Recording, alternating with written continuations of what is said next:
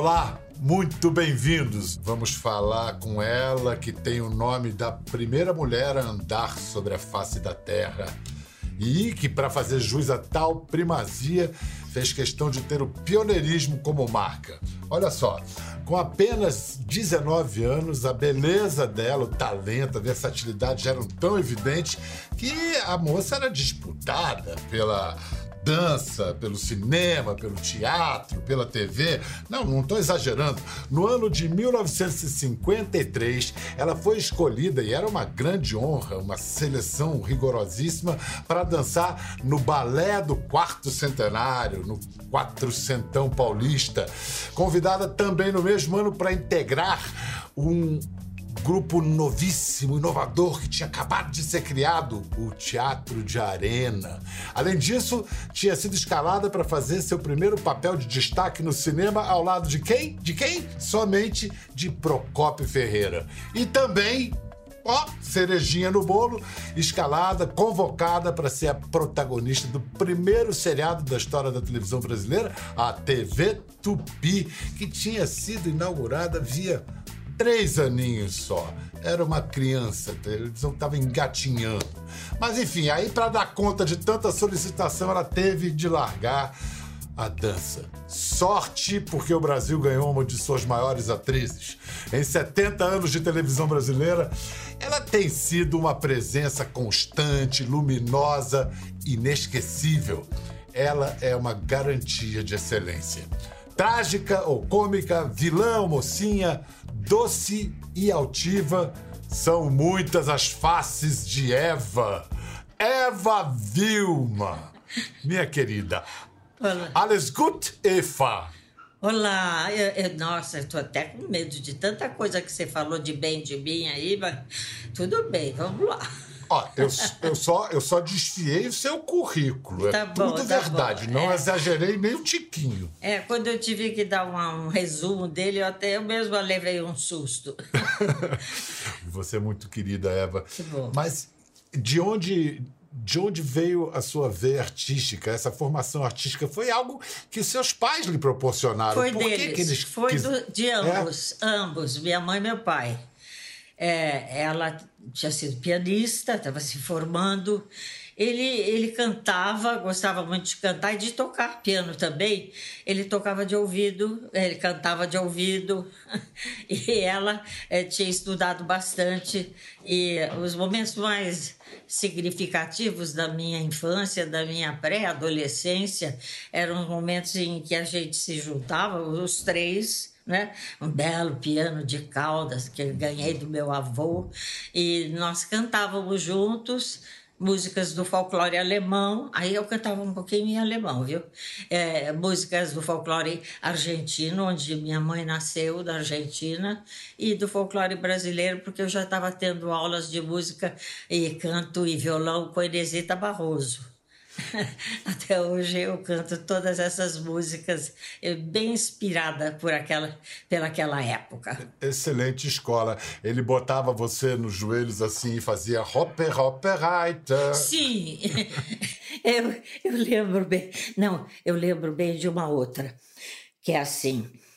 1, 2, 3, 4, 5, 6, 7. Wer ist mein Schatz geblieben? Er ist nicht hier, er ist nicht da, er ist in Südamerika. E do folclore brasileiro que você lembra que, que Ah, você tudo. cantava assim, que Muito. até hoje fica. É, então, é, é, é, justamente nos últimos dois anos é, eu me juntei a um grupo de música por causa de um filho músico, não é?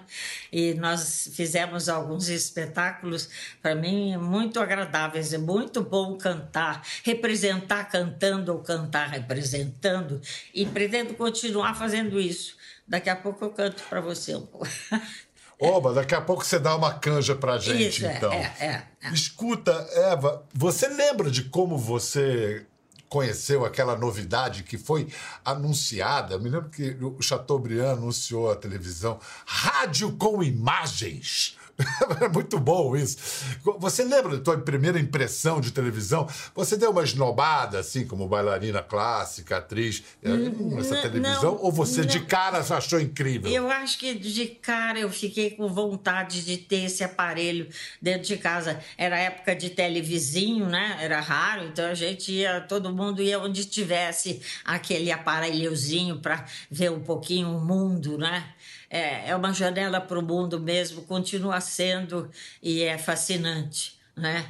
É, na época muito esnobado por muita gente assim muito intelectual demais né? não só na época até hoje eu acho que de vez em quando mas é muito importante é, é, é, eu não vivo sem é, focalizar primeiro o jornalismo claro e depois a arte, arte mesmo, dramática. Ah, nossa, eu, te, eu gosto de novela, não, acompanho. Agora estou acompanhando uma reprise. Eu fico olhando o que, que eu fiz, às vezes eu olho e digo assim, não, eu não aproveitei direito essa cena. Aí eu digo, ah, não me puseram nessa cena porque é um trabalho de, de 12 anos atrás, 9, 10 anos atrás, veja você. Essa novela chama Fina Estampa, né? Desse genial Agnaldo Silva, é, que me deu a Indomada, por exemplo. Nossa, quanta coisa na televisão. Altiva. Olha só, vamos fazer então, vamos começar lá do início, porque Eva foi a protagonista, junto com o seu primeiro marido, John Herbert, pai do Johnny, que está ali atrás da câmera, é, a fazer um sitcom antes da época, gente. Faz quase 70 anos isso e. Alô Doçura, ficou 10 anos no ar. Vamos assistir um textinho de Alô Doçura. Eu vi uma coisa tão bonitinha para homem na cidade que eu não resisti. Ah. Comprei para você. Adivinha o que é? Um chaveirinho na forma de um saci, meu bem. Um amor, meu bem, pra você. Estrangeiro? Não, é nacional. Mas é muito bonitinho. Isso. Enfim, uma infinidade de presentes. Olha, eu acho que já no principal já está tudo comprado. Agora, graças a Deus, não vai faltar mais nada, a não ser naturalmente os comes e bebes para a ceia de Natal.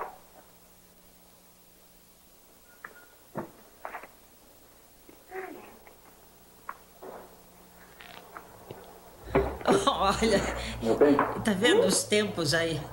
Você se incomoda se eu fizer uma perguntinha a você? Ah, claro que não, meu bem. O que é? Com que dinheiro você comprou tudo isso?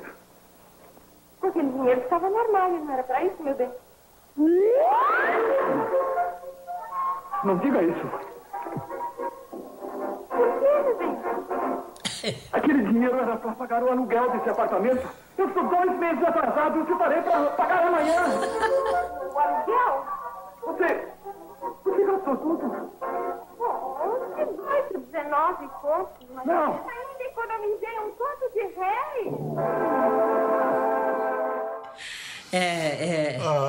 a gente que precisa delícia. falar muito sobre Cassiano Gabos Mendes, né, o primeiro diretor artístico da televisão no Brasil e que ficou dirigindo televisão anos e anos e anos. Ah, Quando cheguei na Globo, fiz novelas dele, inclusive, e, e o fato mais eh, interessante é que ele se inspirou, para criar o Alô Doçura, ele se inspirou em textos que o pai dele, Otávio Gabos Mendes, pai, eh, eh, escrevia para rádio. Era um programa que, que se chamava Encontro das Cinco e Meia. E eu não perdi. Eu chegava da escola, época da que a televisão tinha começado, e ficava eh, fazendo lição de casa, fechava a porta para não ver que eu ia ver televisão de novo, eh, e era o encontro das cinco e meia. E o, o que é muito importante, eh, que, que Cassiano herdou do Otávio Gabos Mendes, da rádio, esses, esses gênios todos que saíram da rádio, é, é o humor, humor, a capacidade de criar né, é, arte dramática e nunca perdeu o humor. É um humor preciso, né? Eu, Cassiano foi um grande mestre. Você teve também uma experiência de profunda imersão com Antunes Filho, né? Olha, e, e, aí, aí entra o grande mestre, né?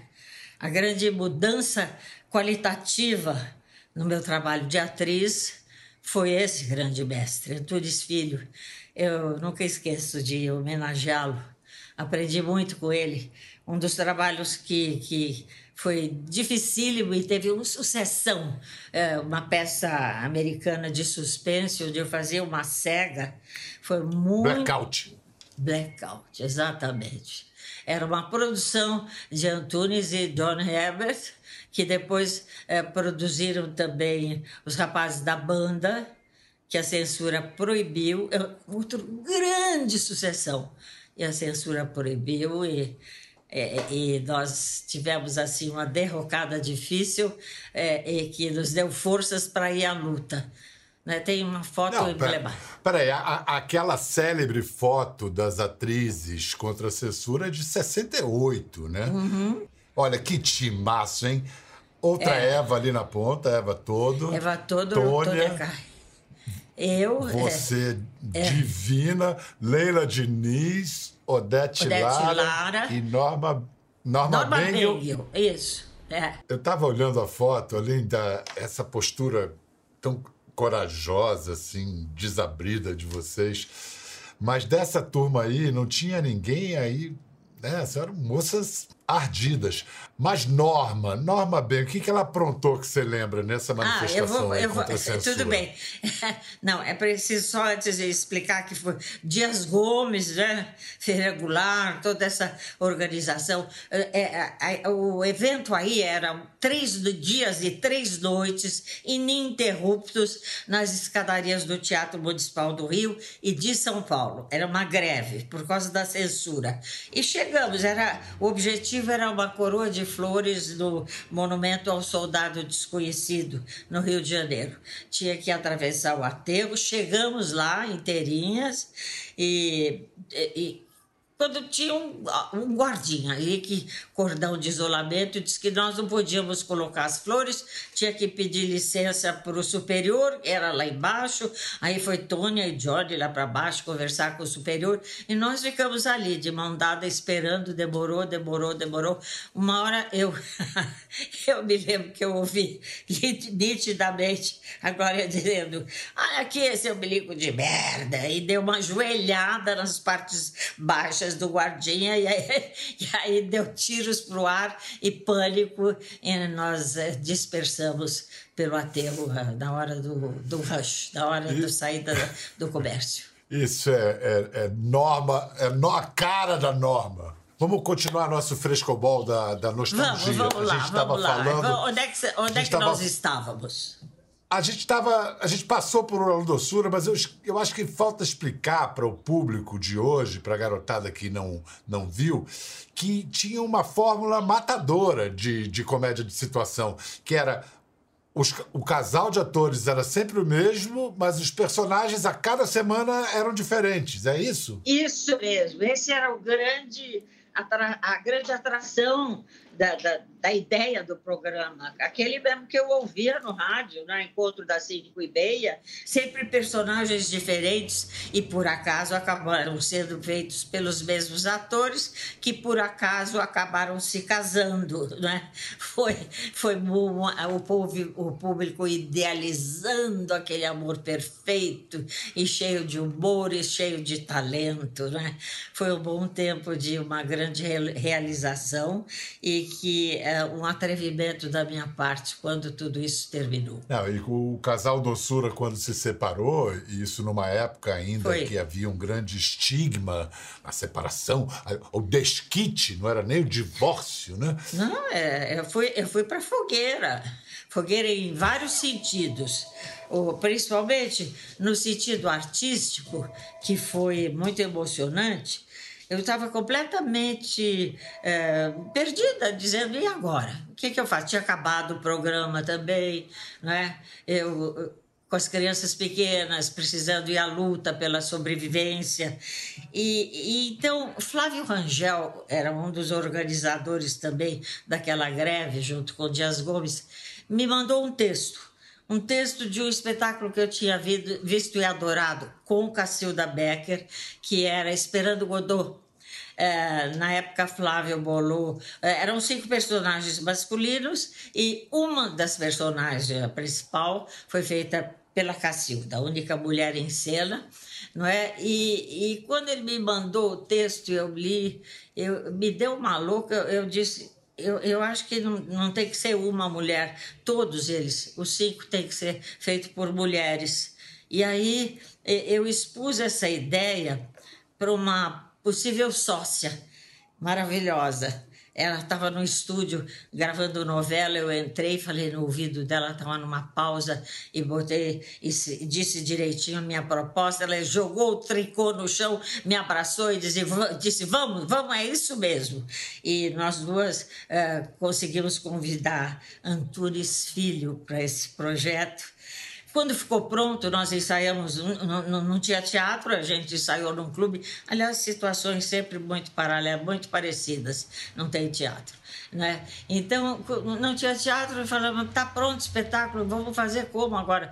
E, me deu uma louca, porque Antunes Filho tinha escrito um programa maravilhoso, programa da peça que dizia que o nosso espetáculo Esperando Godot era Esperando a Democracia.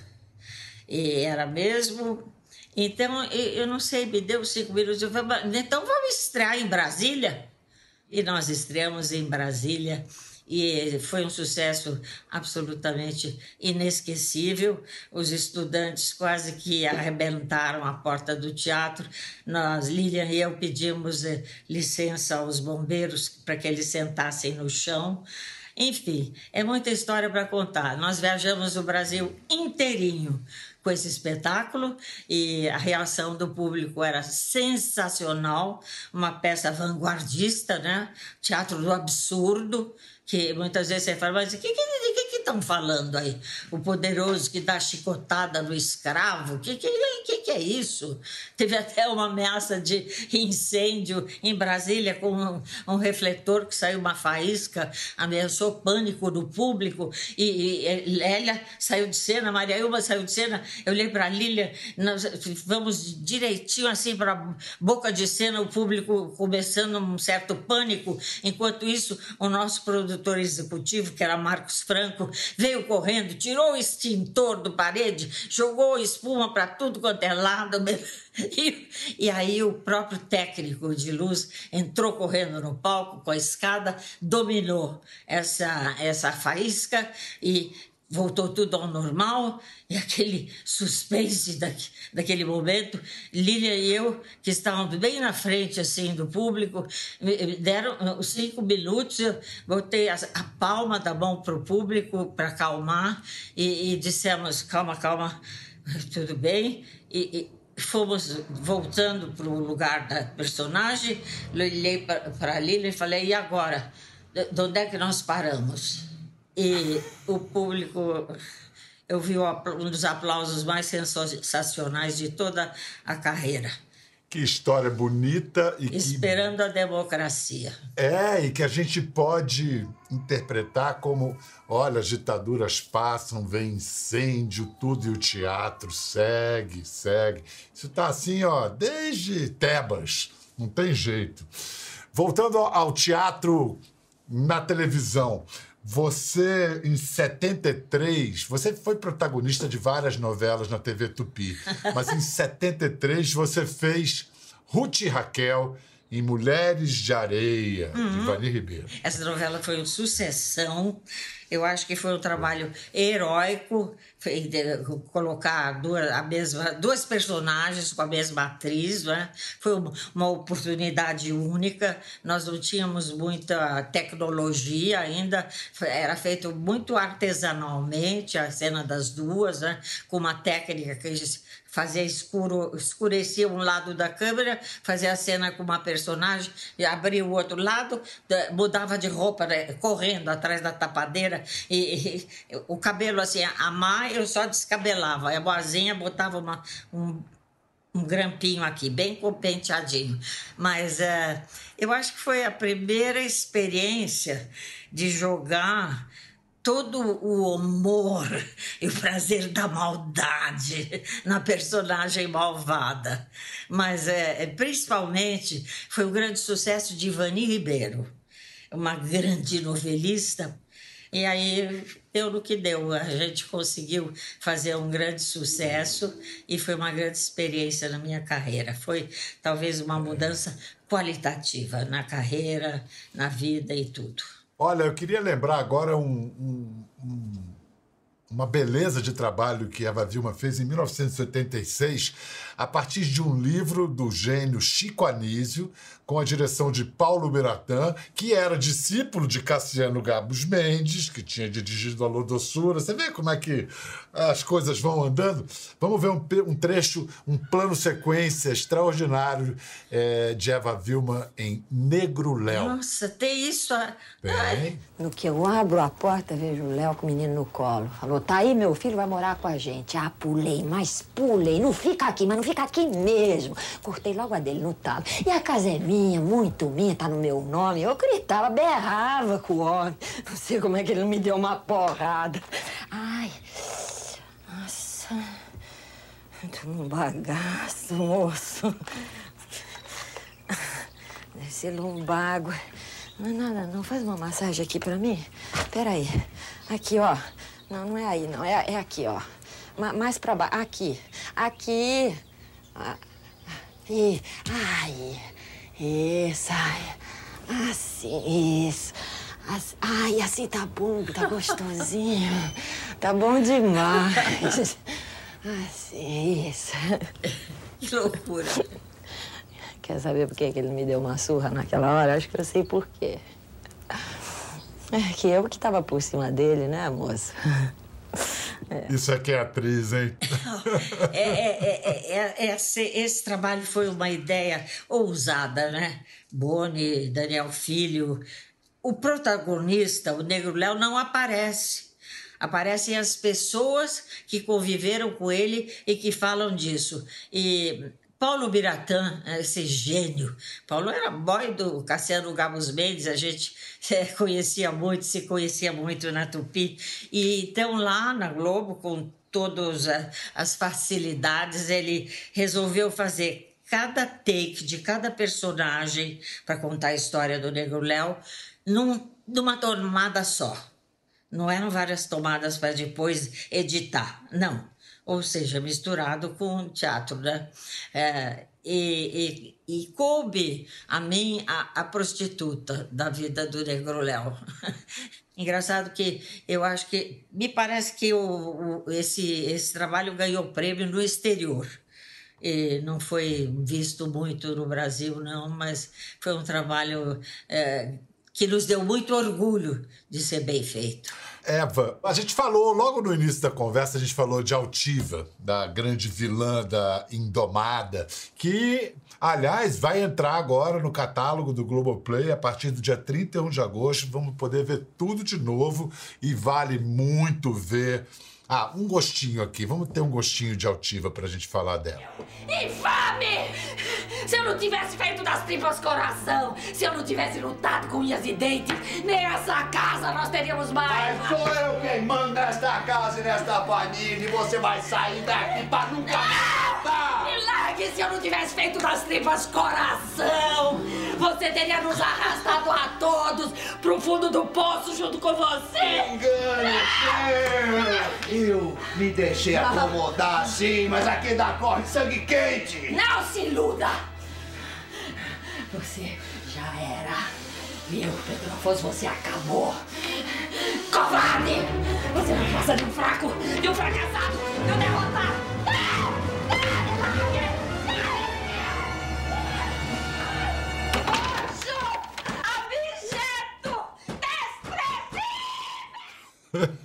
com Cláudio Marzo. Que cena! Maravilhoso. É, nos deixou muito cedo, muito talento. Muito. Mas o talento ali era é, geral, era incrível. É, Marcos Paulo dirigindo, a direção gloriosa, é, a genialidade de Aguinaldo Silva, né?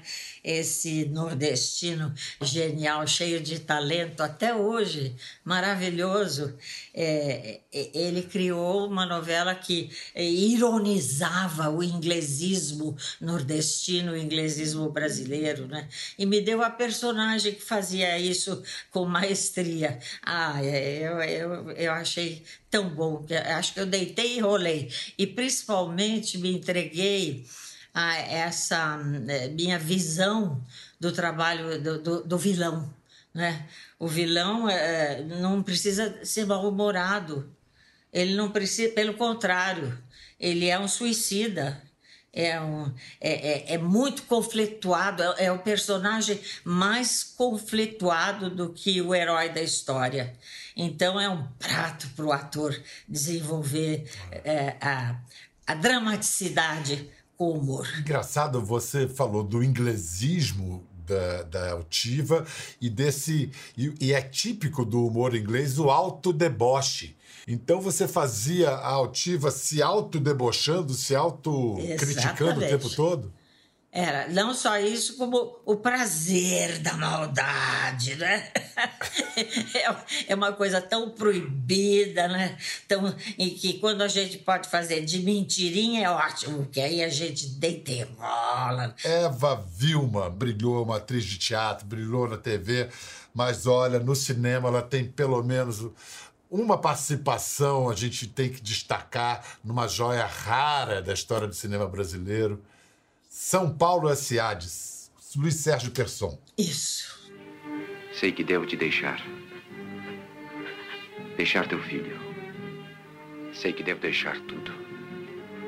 E recomeçar outra vez. Recomeçar bem. Ou acabar de uma vez por todas. Não, por favor, não complique ainda mais a coisa. Eu podia ir embora sem dizer nada. Mas preferia assim. Ah. Você ainda acha que já fez muito?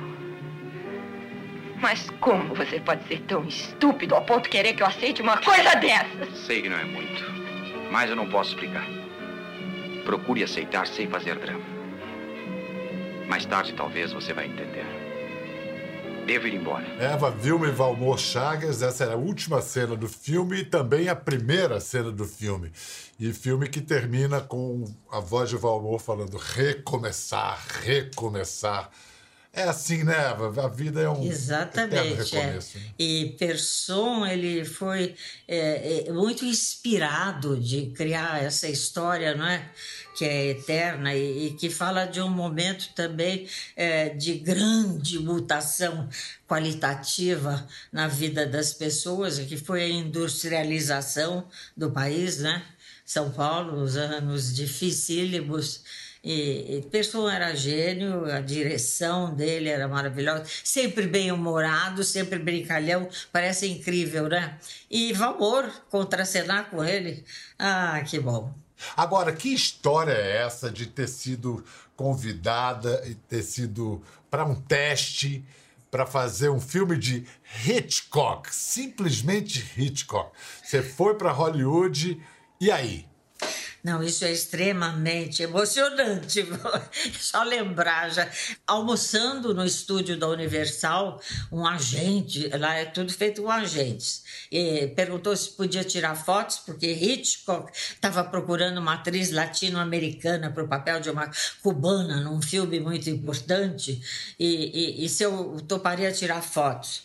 Aí falei, não, vamos. Conversei com o John, eu, não, tudo bem, vamos tirar as fotos. Passou mais um pouco de tempo, Hitchcock quer fazer o teste. Uh, pode ir dia tal, pô, vamos lá. Eu fui, primeira vez que eu fui sozinha, saí do país assim. Dia seguinte, de manhã cedinho, chegamos a Hollywood. E, uh, o, o Hitchcock tinha uma casa de, só dele né, no, na Universal. Parecia uma casa de filme de terror mesmo. E, e eu apavorada, assim, de conhecê-lo. E quando eu, eu, eu, fui colocada dentro do cenário para o primeiro eh, teste, a primeira parte, eu ouço tudo, tudo, um aplauso, todo mundo parou tudo e começou aplaudindo era o Hitchcock entrando no estúdio.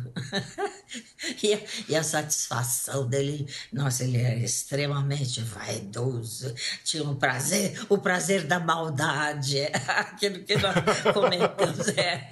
E, e, outra coisa emocionante que, que me deixou uma, uma história que eu gosto de contar, para que sirva de história boa mesmo, é, os técnicos, é, uma equipe enorme de técnicos, tinha vários de cabelos branquinhos e mantidos no trabalho e competentes. E a, a outra parte, são três partes. A outra parte era como se um personagem abrisse a porta, entrasse e eu falasse com aquele personagem. Eu tinha que imaginar o personagem.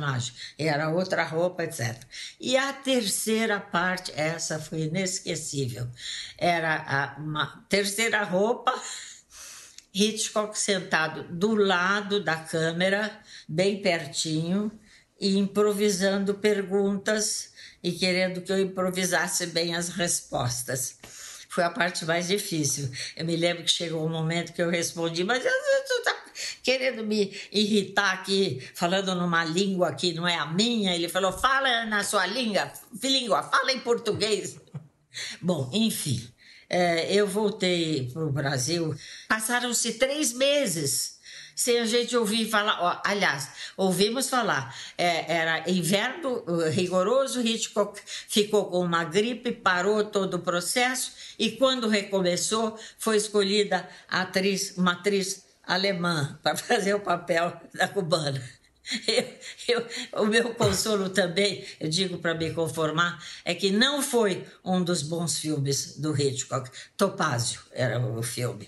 Eu assisti, eu falei, não, esse papel, inclusive, não era para mim. É, é para me conformar, eu queria ter feito. Ah, mas olha, você tá, guardou ótimas histórias e realmente é um filme menor na grande obra do, do Hitchcock. É Vamos verdade. combinar assim. É. Ah, muito obrigado, Eva. Adorei essa conversa. Obrigada a você. Prazer conversar com você. Gosto do seu programa, procuro assistir e foi um prazer estar aqui com você. Espero que o público goste também, né? Gostou da conversa? No Globoplay você pode acompanhar e também ver as imagens de tudo que rolou. Até lá.